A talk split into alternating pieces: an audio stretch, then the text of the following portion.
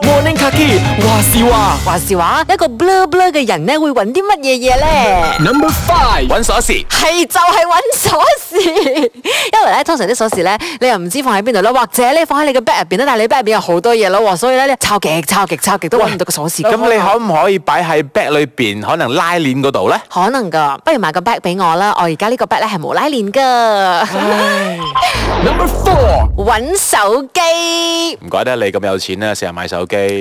係咪講緊我先？係啊唔我係你幾時咩買手機啊？你啊，手機殼啊，幾多錢啊？你可唔可以同大家講一聲啊？我手機殼人哋送嘅啫。 哎呀，係啦，有啲朋友咧就係咁嘅，成日咧都唔見手機，係要揾手機嘅。手機呢家嘢揸喺手上邊，或者放喺袋入邊咪好咯。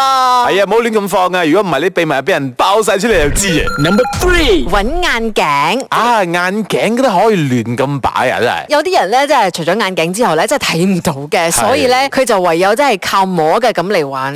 不過你知唔知咧？係有另外一種朋友咧係戴住個眼鏡咧，都喺度揾眼 鏡。真係大頭蝦啊呢你有冇件睇哎到我眼鏡啊？你咪戴住咯。 Number two，揾車。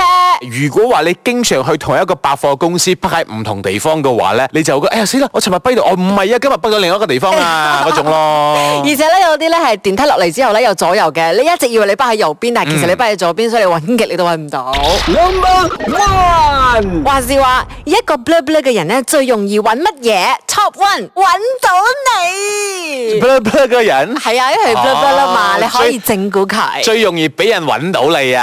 係啦，所以如果你身邊咧有啲 blur blur 嘅朋友咧，成日唔見呢樣唔見嗰樣咧，唔知點應付嘢嘅話咧，唔緊要，你可以參加我哋嘅揾到你啊，。亦都係差幫到你，我哋可以幫到你揾到佢嘅喎。